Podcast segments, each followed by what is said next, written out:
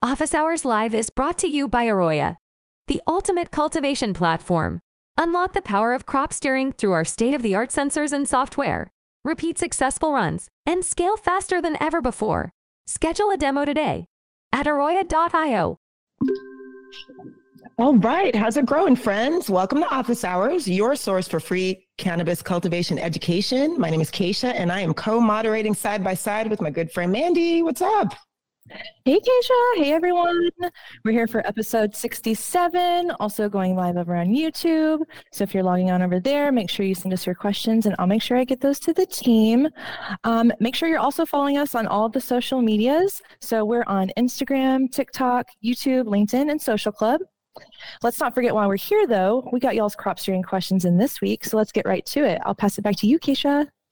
Thank you, Mandy. All right. If you're live with us here and you have a question, type it in the chat at any time. And if your question gets picked, we'll have you either unmute yourself or one of us will ask for you. Jason is on the road this week, so it's just us and you, Seth. How you doing? Good. How about good, you, Keisha? Doing good. Good to see you. Um, all right. So you had a walkthrough you wanted to start the show with. Yeah. You want to? Yeah. Yeah. You know, we've been getting a lot of questions about our irrigation integration, and I thought it'd be a good time to just kind of walk through uh, how to set up your open sprinkler with Aroya because it's pretty simple. Um, basically, in, in the beginning of this process, you want to go navigate to your setup menu, click over to devices, and then tab over to controllers here. And then basically, you're going to click on this device. That's going to give you, if it's already hooked up, all of your zoning options. But to add a new controller, we'll go in here, type in your IP address, your port number, password. Your stock password on most open sprinklers is open door. So if it's brand new, that's helpful. Right here, we just choose which gateway that is on the same local area network. So if you have a bigger facility or multiple networks for different areas of the uh, facility, make sure you're on the same local network and then give your device a name. After it's connected, you'll have confirmation here. You'll see how many channels you have connected. If you have an expansion zone, that'll be reflected here.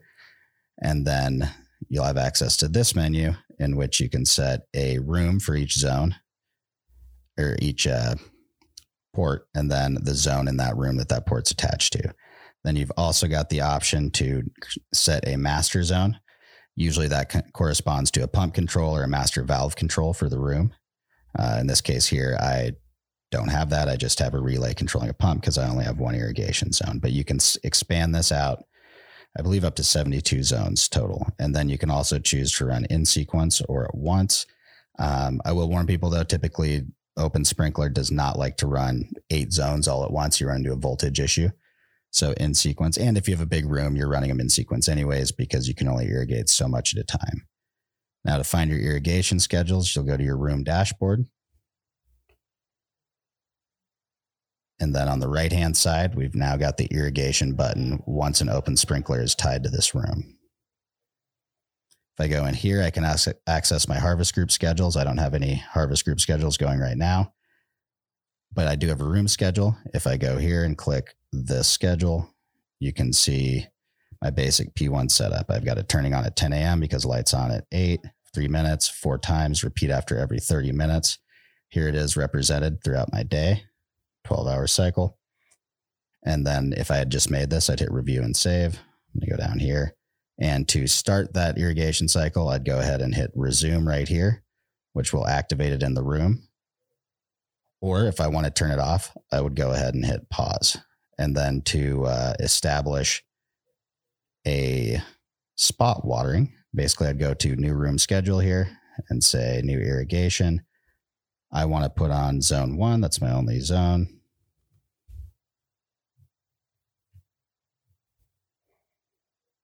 I would hit next. And let's say I typically want to spot water at, if my lights turn at six, these come out at eight, 10. I typically want to spot water at, let's say 1030 if I haven't reached field capacity. So I'd go in and say, all right, at 1030, I want a singular five minute watering event to happen.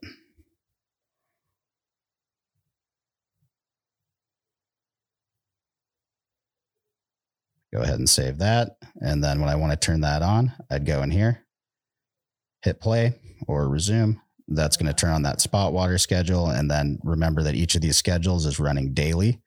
So if you want to run just a spot spot watering, wait till after that spot watering is done and then turn it off for the day.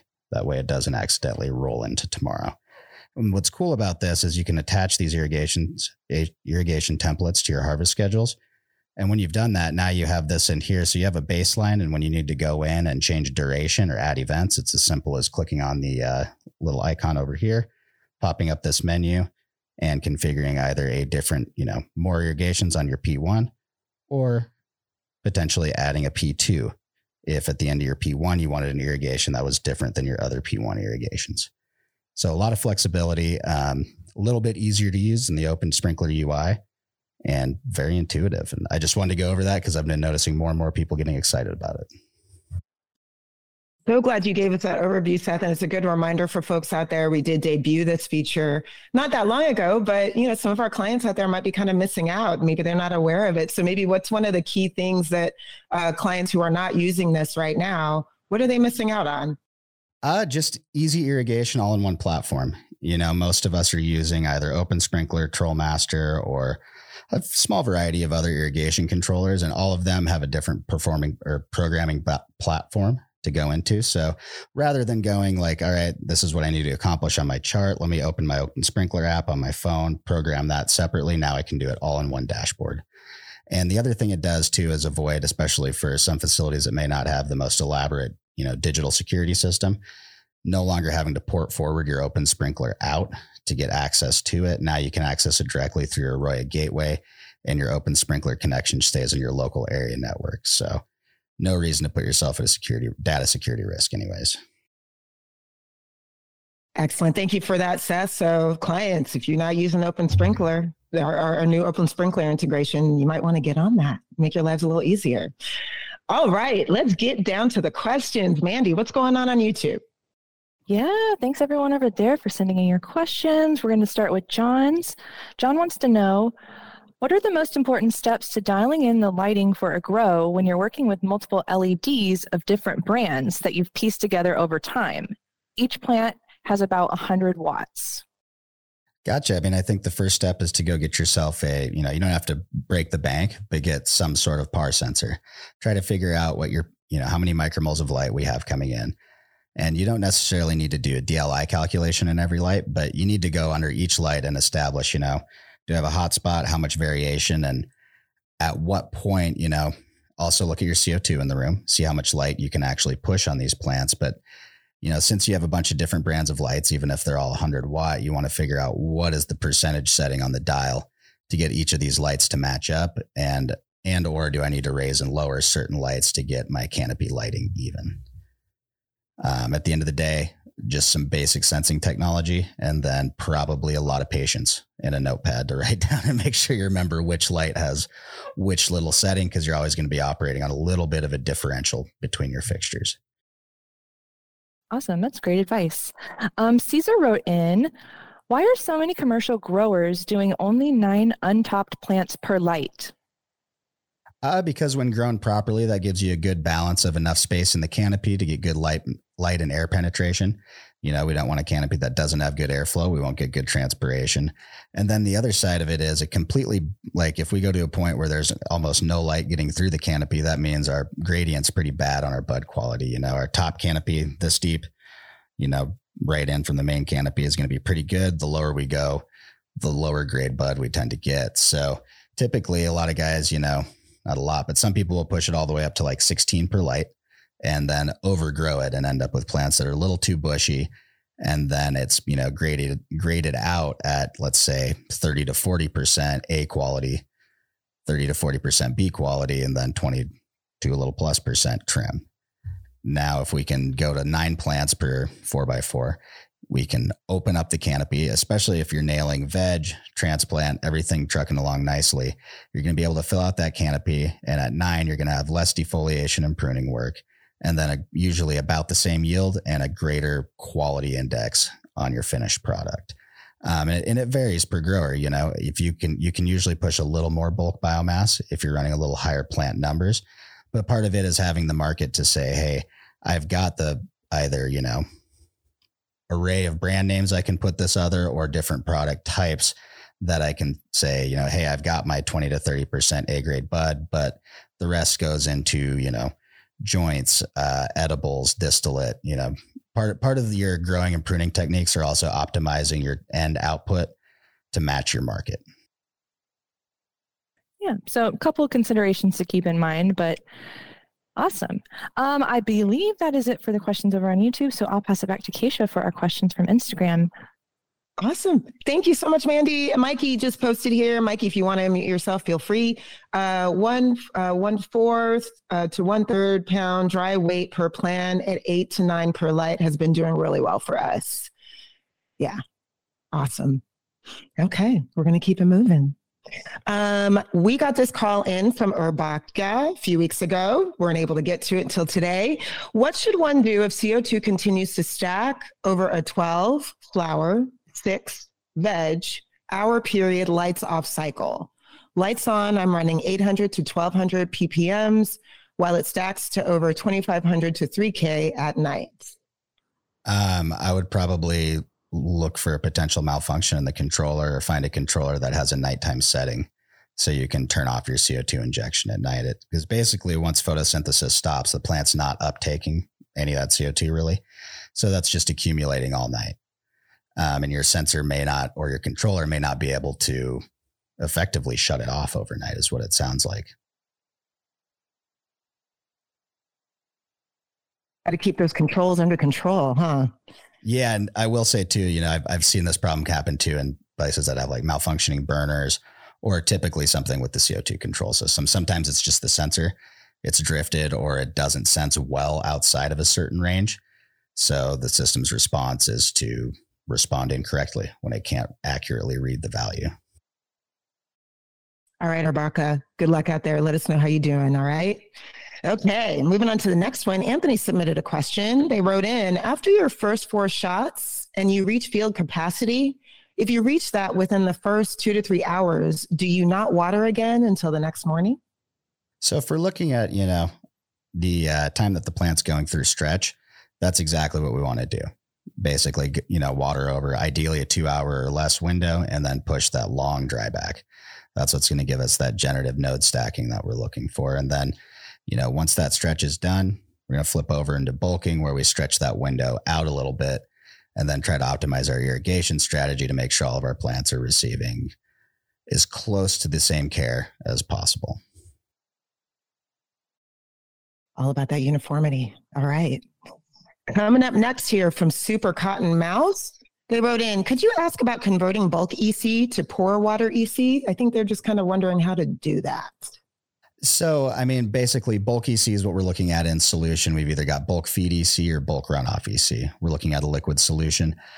Pore water EC is what we're seeing in the actual pores in the media. So, there's not really, I mean, we could probably find a mathematic conversion to do that. Uh, the real way to do it is to actually measure that pore water EC. And if we are looking at it, pore water EC, would be the bulk EC that we're measuring in solution inside the substrate. Um, and at the end of the day, that's what we want to see is an actual comparison between what is our input EC, what is our EC in the in the media pores, what's going on there? You know, are we stacking salt up in there? Are we washing it out? And then looking at our runoff EC, we can start to determine like, hey, do we have any channeling going on? And then we're looking also at pH there to see do we have any pH drift happening and trying to analyze what's going on inside the plant. The reality is some of that runoff though is like if we're looking at bulk pour, bulk EC in the runoff, we're just looking still at salinity. We're not actually evaluating what is running out of there. And that's where pH comes in to kind of tell us where we're at as far as plant nutrition goes inside the root zone everything really is connected, isn't it? All right. Sending it over to you, Mandy. What's happening on YouTube? Yeah, Hector has a question. How much ppm of nitrogen in solution do you suggest um, that I use so that it doesn't disturb flower development? Also, for EC and substrate, does it have the same increase over time in the plant life cycle like DLI does? When we're looking at nitrogen ppm, I mean, where to start there, I guess. Are you using calcium nitrate? What's your source exactly? Um, and then looking at also what is the ratio of that nitrogen to your phosphorus and potassium.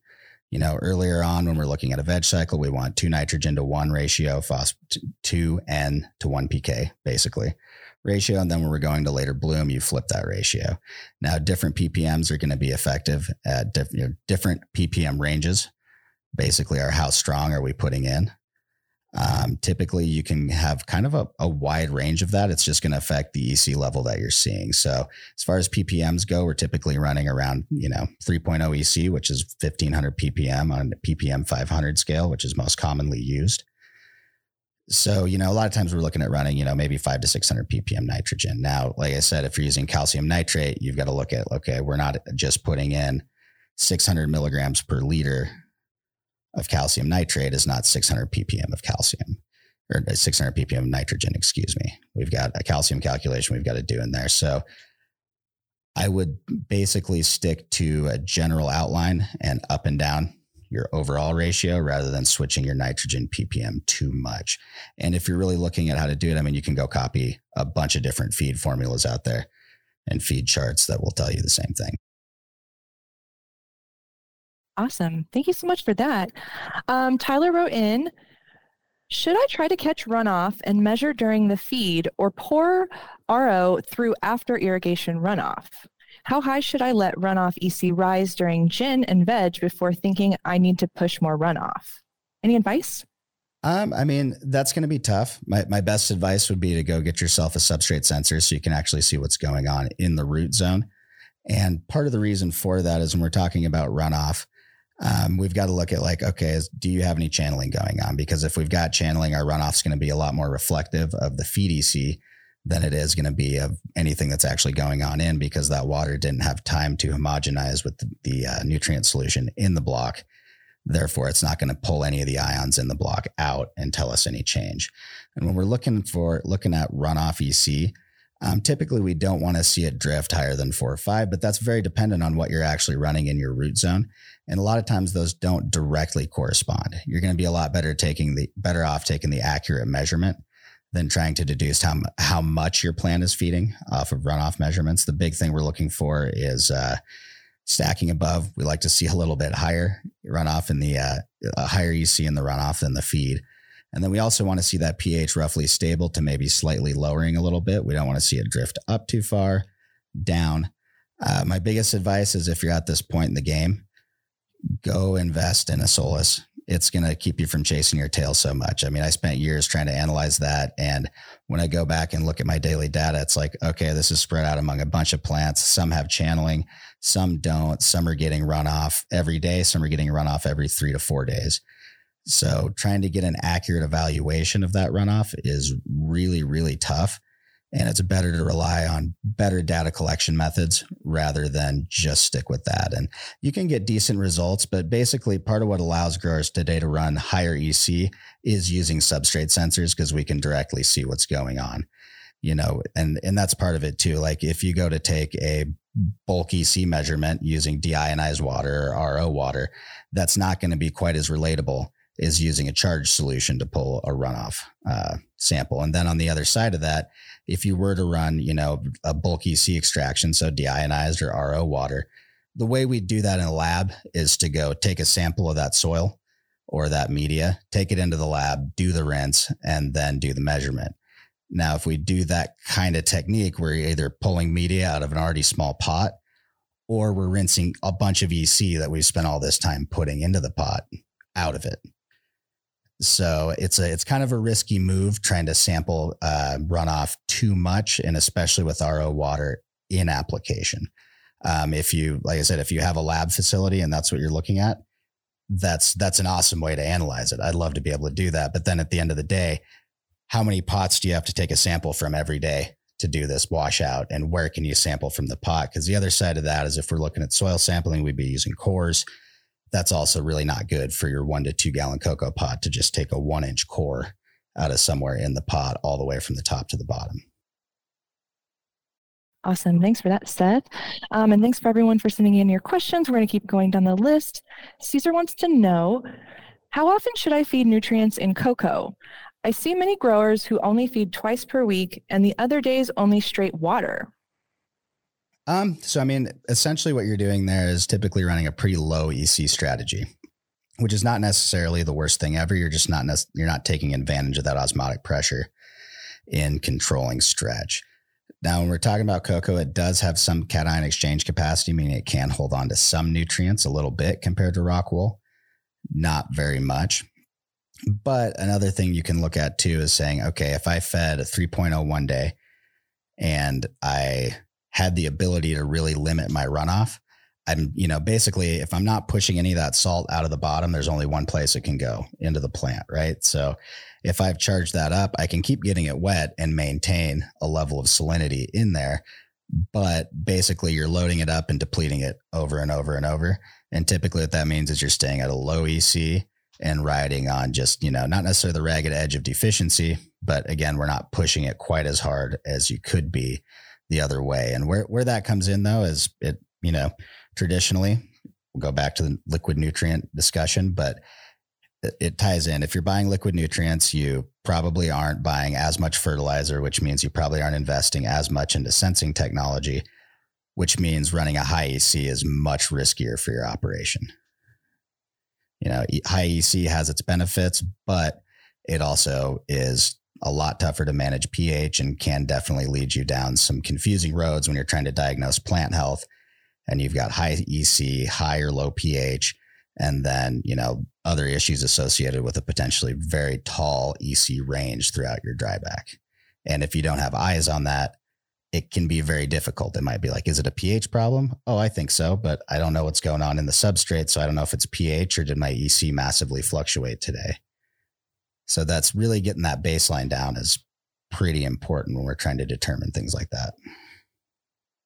Yeah, it's super important to keep in mind. Awesome. Thanks, Seth, for that. Indie Bud wrote in. I got so much knowledge from you guys, and I can't thank you enough. Oh, that's super nice. Um, I'm going in on my first run. Um, I'm in Coco. I have two rooms and one sensor. Will I ruin my grow if I just water two times a day till full saturation? What kind of what kind of advice can we give in that situation, Seth? Uh, would you mind repeating the the media that he's in? Yes, Coco. Coco. Okay, so it depends on what size pot you're looking at. You know, if we're trying to run generative in a properly proportioned plant to pot size, we can hit that 22 hour dryback. Uh, bringing it to saturation twice a day is, I mean, depending on how many shots you use, is not necessarily uh, particularly vegetative, although it definitely is a little bit when we're opening up that irrigation window. However, if you're in a smaller pot, like let's say we're in a one gallon coco pot and we're shooting for a four to five foot tall plant, compared to a two gallon pot with the same plant size, we're definitely going to be, you know, a little more sensitive to drying back too far just because we don't have as big of a reservoir for that plant to pull from. And in that case, that would be where you're going, hey, I know I'm going to over dry if I go for that 22 hour dry back. So at the end of the day, I need to put on a shot to correct how much I might over dry. Well, if the media you're using, like let's say you have a coco that's hitting 44 or 45% field capacity and you're hitting a 25% dryback, or let's say an 18% dryback by the end of the day, all right, you're already getting down fairly low and you know you're going to over dry by another 10% overnight.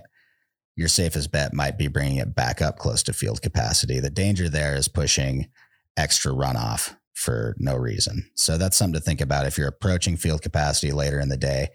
Um, are you going to rinse out extra EC?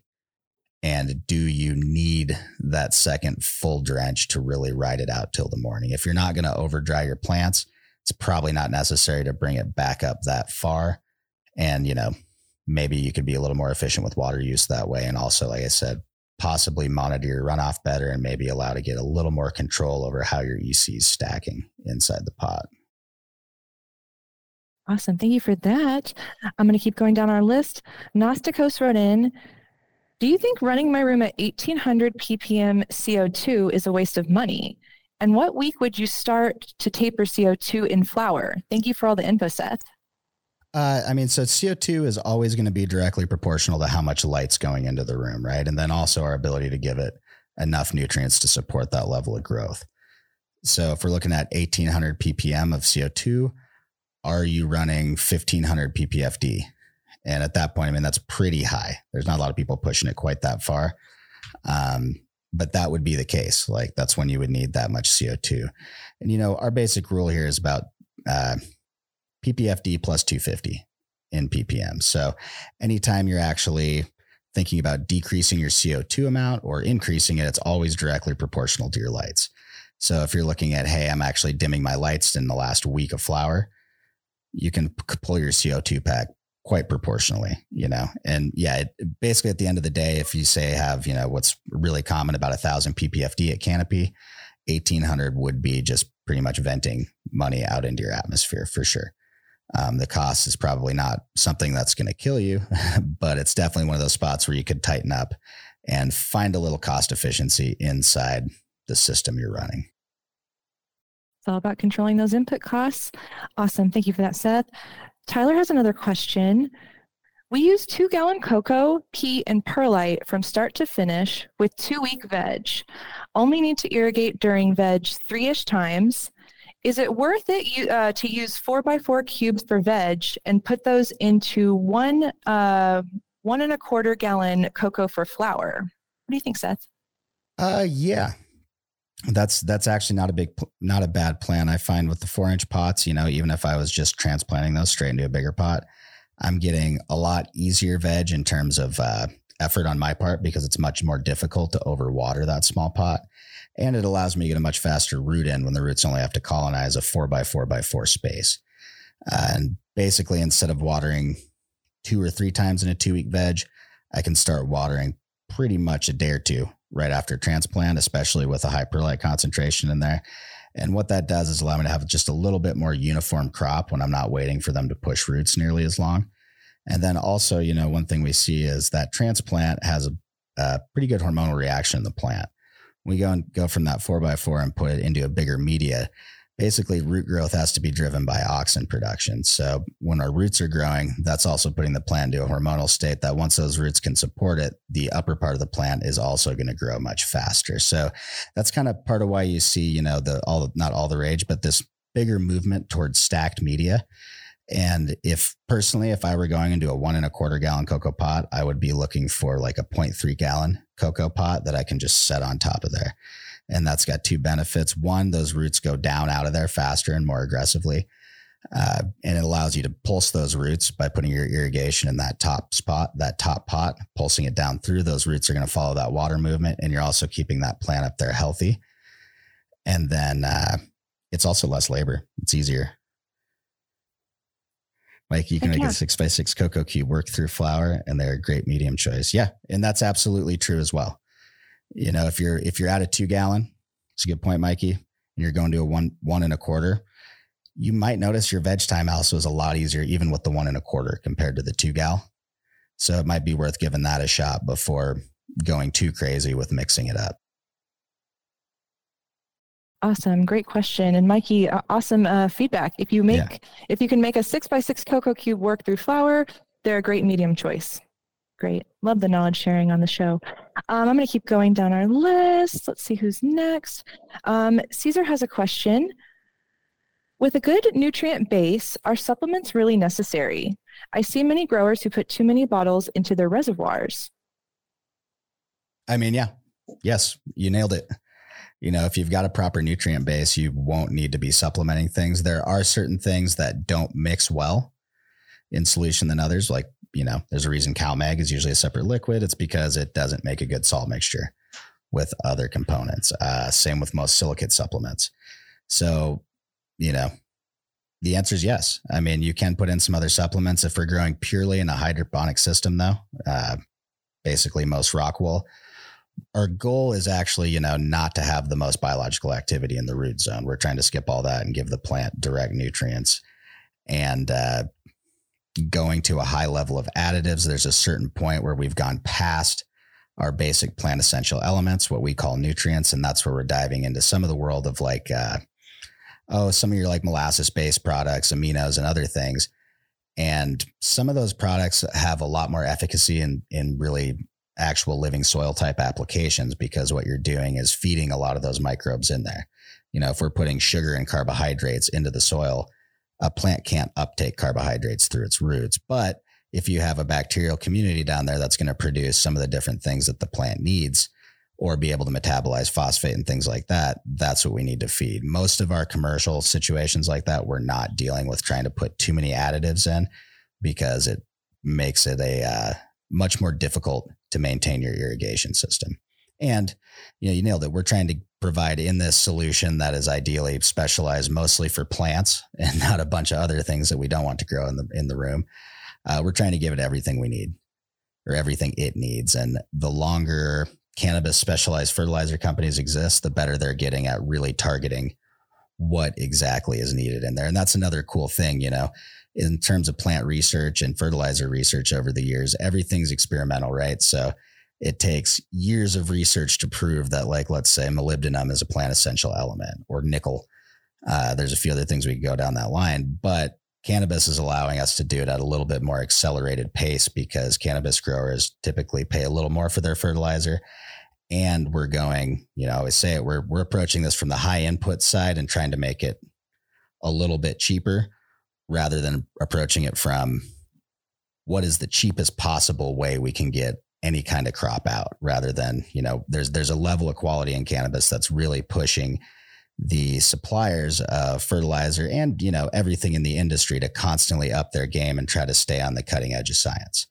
You know as as compared to a lot of the bigger ag world where I mean, we, have got tried and true products, you know, 2, 2,4-D. If you're talking to anyone that sprays fields, that's been around a long time. It's still in use in a lot of places. Um, cannabis, things progress faster. So it's getting better and better all the time.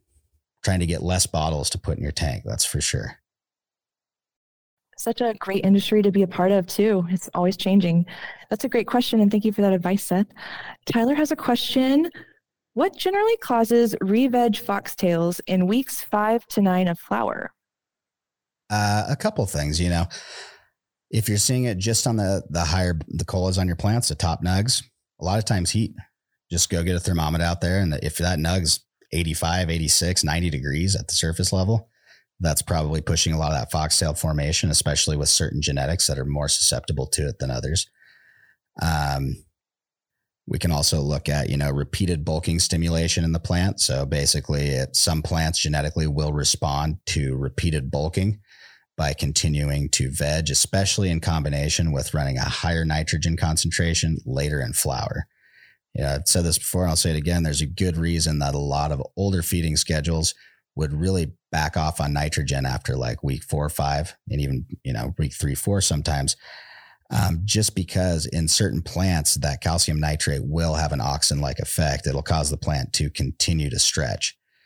So that's part of that foxtailing is when you're pushing vegetative growth with nitrate and repeated bulking signals, that's telling the cells in that plant to stretch out and also in plants that are genetically predisposed to it start forming those foxtails so a good place to start is to see hey am i seeing you know i always check temperature first because that to me has been the uh, one of the biggest reasons I've seen it typically. It's like, hey, why is it just in this corner of the room? Like, okay, that's where the dehu is blowing down, or we just can't get it cool over there.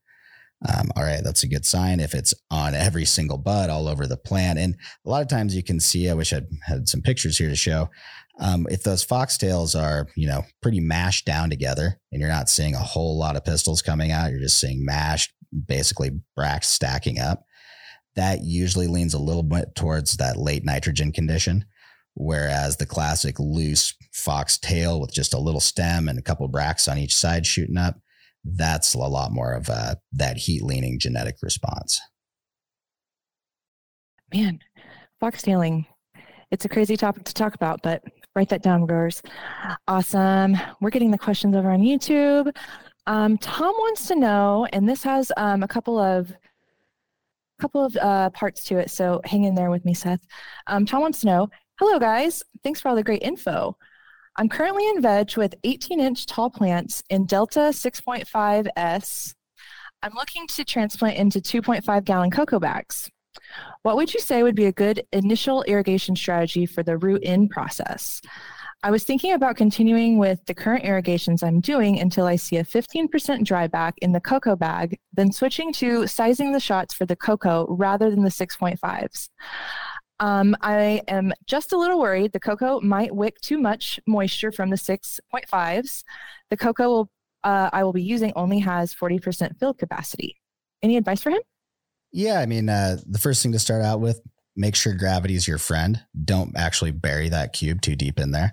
You know, if you have a four by four by 2.5, don't bury that in, set it right on top, and then put your emitters right into that uh, rock wool cube, especially for that first week or two. Uh, because what you can do is basically you're going to push water through that down into your coco. And yeah, you, you, you nailed it. You're going to do the smallest micro irrigations, you know, one per basically though, what I would suggest is 1% of that coco volume once a day until you start to see that dryback fall. Once you passed about 6%, you might hit it with two as long as you're seeing that line continue to fall. And then, yeah, 15 to 20% total dryback, and you can start applying P1s to your, you know, your two gallon coco. Awesome. We love that. Keep the questions coming. Um, and then Mikey just gave a comment give your roots space to grow down and allow the cube to vent moisture out of the top of the coco. Good advice. Yeah, I really want to stress I've talked to quite a few people, and that's been their biggest hiccup with stacking media is resisting the urge to bury that in there. You know, your rockwool cubes have the uh, little aeration stripe or aeration gaps on the bottom, the little ridges the flatter your coco can be, and if you can still get oxygen into there, then you're that's the best you're going to do as far as preventing that wicking. Awesome. Thanks, everyone. Um, I believe that's it for the questions on YouTube. Thanks, you guys, for all of those. Um, keep them coming. But until then, I'm going to pass it back to you, Keisha. Awesome. Thank you, Mandy. Yeah, just a reminder, you know, the way this works, if you want a question, you want to get your question answered by the expert, the best way to do it is to be live on the show. So loving the, all that activity on YouTube. If you have anything you want to ask, we got a little time left on the show. I'm going to go to this YouTube question here we got a couple weeks ago, but didn't get to. They wrote in, I want to prevent but bud mold due to calcium deficiencies. Was wondering what EC of calcium nitrate to run the last week of flower, running coco. What do you think, Seth? Uh, I mean, very low. That's where we're looking at calcium silicate, CalMag, anything other than calcium nitrate. Um, but you're right on. Uh, it's not just calcium deficiency; it's several deficiencies that are linked to calcium deficiency that's causing you know death in the plant late in flower.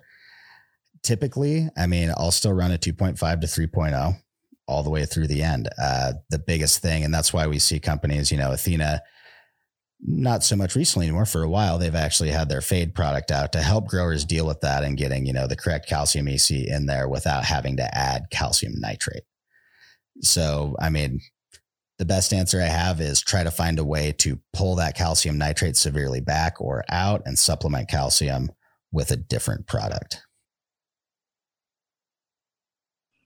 All right, friend. Yeah, good luck out there. Thank you for that tip, Seth. Um, I'm going to send it back to Mandy. I think we have a poll on YouTube. We got some results.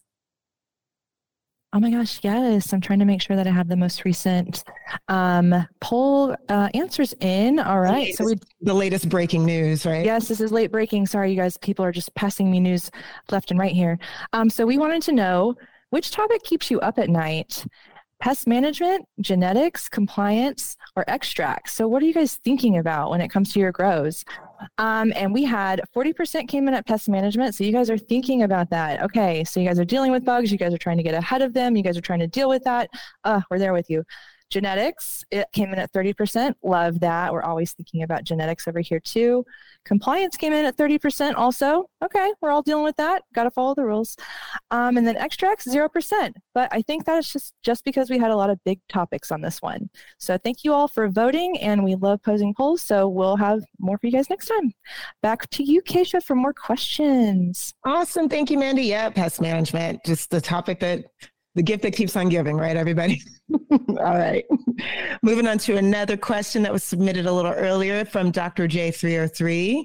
They wrote in Do you recommend running off every day? I have not been getting enough, and it's starting to burn some leaves, week 6.5. What do you think, Seth? Uh, yeah, I mean that that goes right back to the origins of the whole drained away system that we're running here with drip irrigation on a soilless media. Um, part of the part of what we're doing is really inputting you know the most complete nutrient solution that we can. And once we put that into the media the plant actually once especially once those salts uh, dissociate and dissolve completely in the water you know like when we put calcium nitrate in for instance that's that's dissociating. That's turning to calcium and nitrate as two separate ions in solution. And the plant has the ability to pull you know calcium nitrate it can pull both but other uh, other ions you find in there, if they're positively charged, the plant generally isn't pulling them in. So part of what drain to waste is is we're pushing out enough of those positively charged ions and resetting that pH balance every day, resetting that nutrient balance. So we do want to see ideally run out a little bit of runoff every single day. And a good way to really kind of monitor that if you're not getting enough and you, you are seeing some plant uh, health issues is do do water to run off, collect that, and see what your pH is doing. You know, if and uh, one thing too about this, when you do go to do that hydration, you know, we talk a lot about channeling and stuff, but the best uh, runoff reading you're going to get is if you can manage to hydrate that media slowly and make sure you're not getting any channeling or premature runoff after. Let's, you know, if you need four four irrigations to recover your dry back, but you're getting runoff after your second, that's not going to be quite as representative as if you can slow that down a little bit and manage to only get runoff at field capacity because that's a given. Most of your irrigation water time in, to homogenize with that root root area nutrient solution. Sorry, that was hard.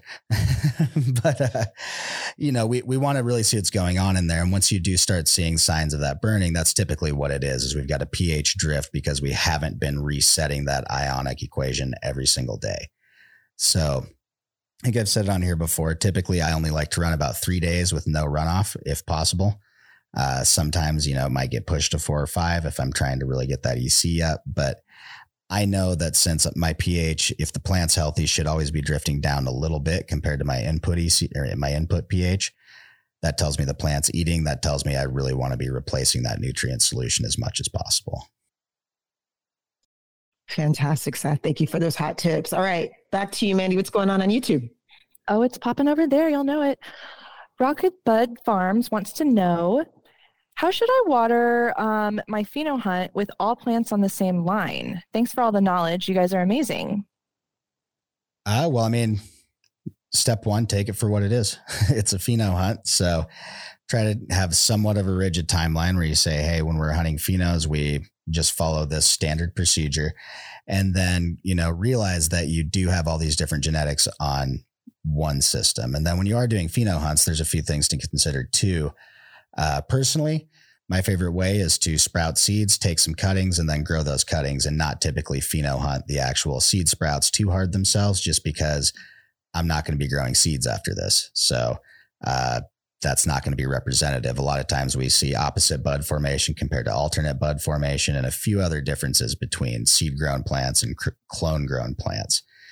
So that's a good spot to start. That's also going to keep, you know, a little bit more management on your media size. Like if I'm starting from seeds, uh, you know, I've got a taproot in play. I typically want a little bit different pot style and size than if I'm going from clone. Uh, the other thing too is once you've got that standard recipe, you're probably going to be running these at not the highest EC because you kind of got to make everyone happy and try not to kill any of them. So we're going to be probably pushing a fair bit of runoff. And then from there, evaluating, okay, what are we actually looking for here? Are we looking just for quality? I mean, you, have got to have a, pretty good way to select for these plants in a way that's going to work in your system. So if you've got a pheno hunt, a good place to start is like, hey, we need to figure out how to throw away 90% so that we can blow sum up at least to one valve, and then we can properly evaluate how well it's going to perform for us. Because, I mean, personally in pheno hunts, I found some plants that were seemed awful.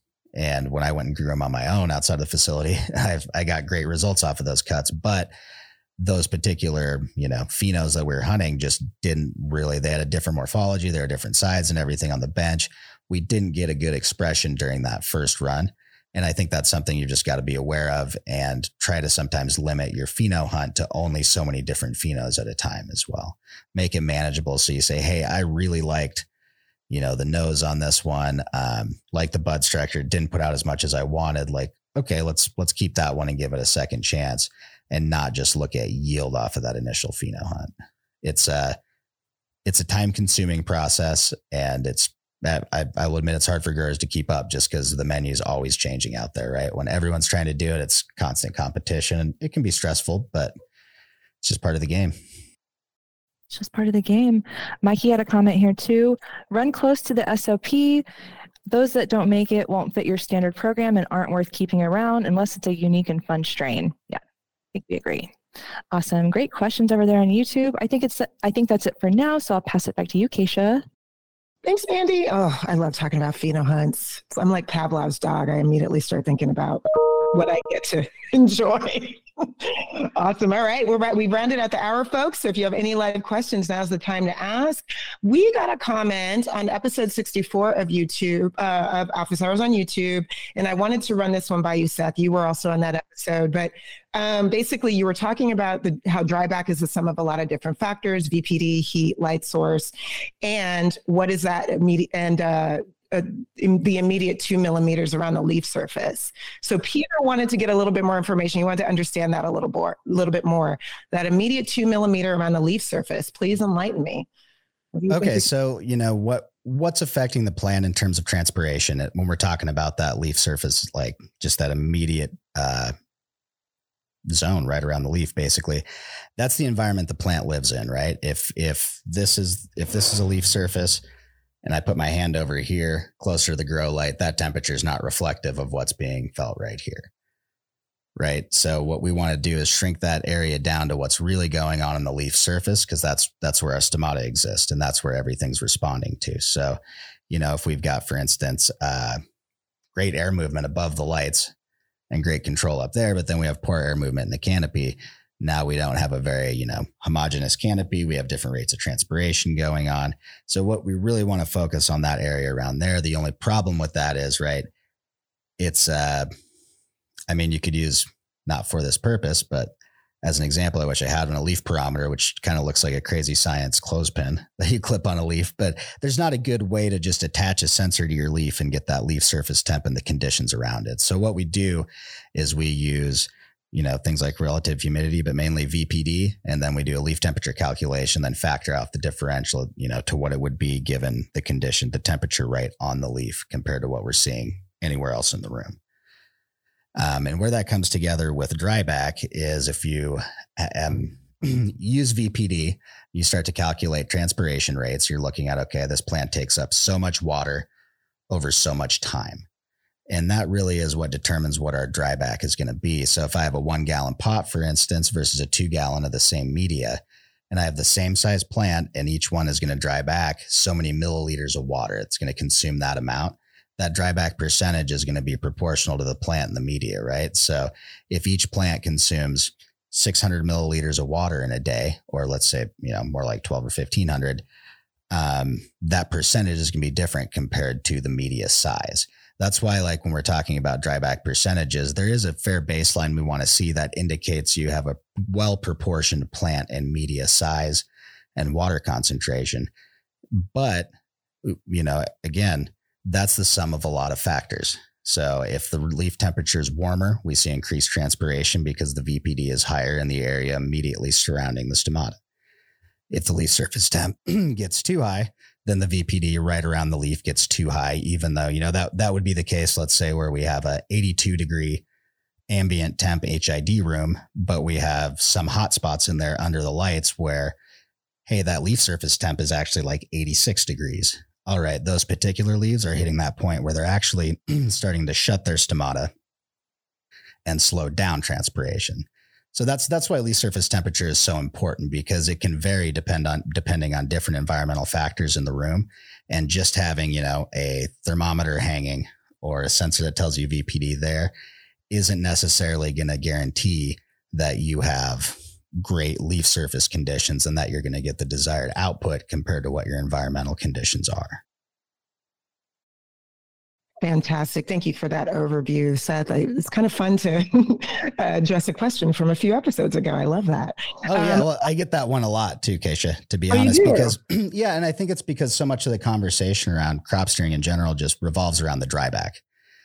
You know, it's it's become another quantified number where mine is bigger than yours basically, right? Like, oh man, you're only pushing 15% drybacks. Well, look at this. I'm pushing 25 and here's some pictures of some frosty bud, you know there's a hype thing on it, but it, it is. It's all very relative. And I think people really need to remember that when you're comparing your particular data or results with another grower, unless you've been to their facility And I can tell you, I've been to a lot of these. They vary so wildly with so many different little factors going on that it is really, you really can't compare apples to apples based on just a dryback percentage. Even in the same media with the same nutrients, I mean, you better have everything the same down, you know, right down to a T to really compare that. Mm-hmm. That's right. Stay away from those comparisons, growers. Um, yeah, love it. Okay, we have a few more live questions on YouTube. Let's get to those. Over to you, Mandy. Awesome, but whose dryback is bigger? I don't know. Sorry, had to. All right, let's get to these questions, y'all. Madad86 wants to know Does adding a sweetener to a hydro system really improve flavor and smell? Um, I mean, it depends on what that sweetener product's supposed to be, I guess, you know. And when we're talking about like bud sweetening products, we've got, you know, general micro boosters, PK boosters. Um, and in those cases, yeah, if you're already doctoring up a nutrient solution that's not necessarily deficient, but could use more of that to push the plant. Uh, the thing to look out for is some of the sweetener products, like I said, are a little more marketed towards people growing in soil and you know using probiotics generally. So you're feeding microbes with some of those sweeteners if they have carbohydrates. Some that i've seen marketed are just simply bloom enhancements and what they allow you to do is run a fairly conservative fertilizer solution and then basically add those in to up your pk ratio and micro ratio and push that uh, that growth in the plant a little bit. So do i think they can work? Some of them yes depending on what nutrient line you're running is it the end all be all in that nutrient line? Probably not. That's like a finishing touch on having everything else dialed. So you're actually getting, you know, a healthy plant in at week eight or nine and not one that is already dying from, you know, an osmotic shock or something else like that. Awesome. Thanks, Seth. Caesar has a question. Do I really need to fade? Or as long as I follow the Athena feed chart, will I be fine? It highly depends on the strain. Uh, that's that's the way to put it. Um, basically, you know, we do a lot of talking on this about on this show about like late nitrate availability and for plants. Some plants will respond to that late nitrate availability late nitrate availability in the root zone by taking it up and expressing more vegetative growth, i.e., new bracts, white pistils, etc. Others are less sensitive to uptaking that. So, and and also, you know, there's another factor that comes in here that's levels of determinism in the plants. So when we look at plants that flower a much shorter period of time, typically one thing we see is that you know those are a lot more close closer to a true determinate plant growth, like an autoflower, where man, these plants once we flip them to 12 12, they're marching and they're going to stop when they want to stop. Um, other plants, you know, we go back to like some of the more uh, OGs, hazes, traditionally stretchy stuff. When you stimulate that plant to keep growing, it will. Just because in the environment that those genetics involved evolved in, they may not have a season that absolutely kills the plant out at a certain time. So their natural selection or human selection hasn't lended to the plant being that determinate. So basically, yeah, like I said, some strains you're going to be fine, totally fine running that late nitrate all the way through. Other ones, you're going to see late white pistils, uh, sometimes buds stretching apart, looser bud formation, and a general resistance in the plant to wanting to mature the way that we expect it to. Awesome. Thank you for that, Seth. I think we have time to get to one or two more questions. Chad has a question. Running Rockwool Media do you keep a strict line on how far to dry back, i.e., do you not go below 30? If my volumetric water content is only getting to 45%, how do I get a big dry back if I don't go below 30%? Well, I mean, this this really goes back to one of the things that scares a lot of growers off of rock wool initially. And my, my hard line is 40%, especially if I have sensors, because I know that I don't have a sensor for every plant or every slab. And if I, I know for a fact, if I go down below 35, I'm going to start developing some hydrophobic pockets that will not allow the media to reach the field capacity it previously had. So 40% is the hard line. And then really, yeah, the, the reason a lot of growers we got get scared off of rockwool initially is if you do too far of a dryback, you know, just after rooting in, just after transplanting, or at any point during generative when those plants are growing and taking up more and more water, now you have that dwindling field capacity and you're basically shrinking your pot. You're shrinking its ability to hold water and make it available for the plant. So you're effectively limiting how big your plant can get in that pot. And when you do that, you're going to suffer, you're going to see reduced yields at the end. There we go. Awesome. Thank you for that, Seth. I believe that's all of the questions for YouTube for now. So uh, I'll pass it back to you, Keisha. Awesome, Mandy. Thank you so much. All right, we got a good one here from Chuck. He wrote in, what would be the highest VPD or preferred VPD from mid flower to ripening if you know you will not have mold issues? The highest? Um, so if I, I mean, that's a, that's a really confident statement, but if you're if yeah, you're not like can you know for a fact that you're not going to have any mold issues? Well i mean and there's there are some people who are fortunate enough to live in a climate location and facility to where they're able to isolate that from their environment. Um, not not everywhere has an apple tree by the front door or the air intake. So it's that is possible. Uh, typically though just for general transpiration and plant health we want to see usually between a 1.2 to a 1.4 or 5 for max transpiration um, as you you know approach bigger and bigger buds typically you want to keep it a little drier in the room just because you know if you get the inside of a bud wet you don't have a little tiny fan you can go put by each bud to dry it out right? So typically yeah still that 1.2 to 1.4 range. And especially you know when we're talking about late flower one challenge a lot of growers find is maintaining that same vpd overnight um, you know, my my general rule of thumb, and this just comes from years of growing in greenhouses, is that that if my VPD drops below a 1.0 in the last two weeks of flower for almost any amount of time, I'm going to be looking for mold. I can very much expect to see it. So that's where, you know, we kind of talked to people in the past about like, hey, if you can't maintain 43% RH at 65 degrees, if you do that and you still can only hit like 60% humidity, that is a, a pretty hard line where you're quite potentially going to run into mold problems, especially if you have any condensation in the room or anything like that. So even if it's not in your environment, you can also run into other problems. And this is one thing I have seen where you do have, like, let's say one condensation drip in the room from an AC unit or a pipe or something on the ceiling. That drip can hit one bug. And another thing we've seen is uh, a lot of coco comes in with some aspergillus into it in it eventually, right? If you have that available in the room, you get a bud two sopping wet. There's a good chance you're going to get aspergillus to pop instead of botrytis, which is you know not only going to destroy that bud but to potentially fail the rest of the room. So there's always something to consider. Generally speaking, we want to keep those buds dry in the end, and there really is no you know, getting too hot and dry is probably going to sacrifice terp quality. But as long as we can keep those temps a little lower in the daytime, you know, 75 or so, and maybe a little less, then we're going to run okay for that terp quality. Running like again, super high, not a huge benefit unless we're avoiding mold. Super low, even if you could run a 0.9 for the last two weeks with no mold, there would also be no growth or maturing benefit to that. Fantastic. Thank you so much for that, Seth. All right. We're going to close out the hour with a very controversial poll results.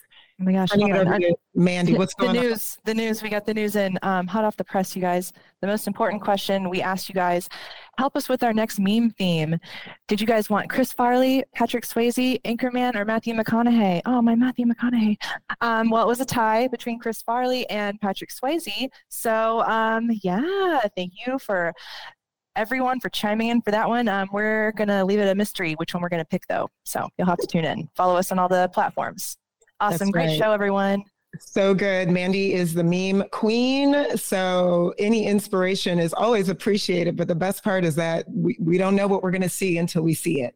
The magic, we all see the magic all at the same time together. Exactly. All right. The last couple minutes before we go, I'm going to turn it to me, Seth. I have two little cannabis seedlings in grow bags in my backyard. They've been out there now for about two weeks. I am watering them every day, but they are, I'm noticing a little bit of yellowing and I'm worried that like maybe I, this is now the panic starts immediately. Am I watering them too much? Am I not watering them enough? I don't have a Solus. I don't have Aroya. I need to get it together. Uh, but what do you, what do you think? Well, I'll send you some of those things, but I think you need fertilizer. That's probably most Okay. most of your potting soils don't come charged with very much of anything in them. They might come with a little bit of nitrogen starter, and Oh. that's about it. So even even if you bought like Fox Farm or one of the traditional you know soil companies you might buy from, you still typically in a pot want to start supplementing. Okay. I got to get my nutrients in there. All right, I'm on it. Working on those right. yes, please send me a care package. Thank you so much. Okay. Awesome. I think that's everything, right, Mandy? Anything else on YouTube? I believe that's all we have over on YouTube. Thanks everyone for your questions and thanks for joining us today. Yes. Uh, thank you so much for once again holding it down solo in studio. Your expertise is amazing. Mandy, thank you for co moderating with me. And our producer, Chris, thank you for making the magic happen, including those incredible polls over on YouTube. Uh, thank you to everybody for joining us for this week's Aroya Office Hours. We do this every Thursday. And the best way to get answers from the experts is to join us live. If you want to learn more about Aroya, book a demo on Aroya.io. One of our experts will tell you all about how it can be used to improve your cultivation production process. Got a topic you'd like us to cover on office hours? Post questions anytime in the Aroya app.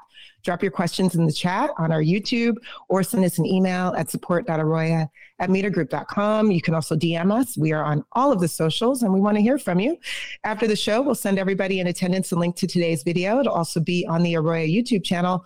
Like, subscribe, and share while you are there, please. And we look forward to seeing you at the next session. Thanks, everybody.